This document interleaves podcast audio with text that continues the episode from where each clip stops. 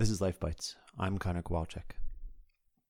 Now, I'm not sure if this happens to you, but reading a book that a movie has been based on that you've seen already is sort of a trippy experience.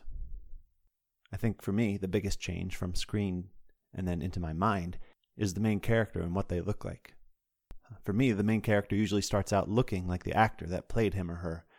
That is, I'm imagining the character that I'd seen in the movie, now just making his way through the events of the book.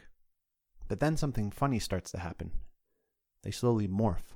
As I get to know the character better, and they surprise me and make different choices and expose different aspects of their personality, I start to see someone different.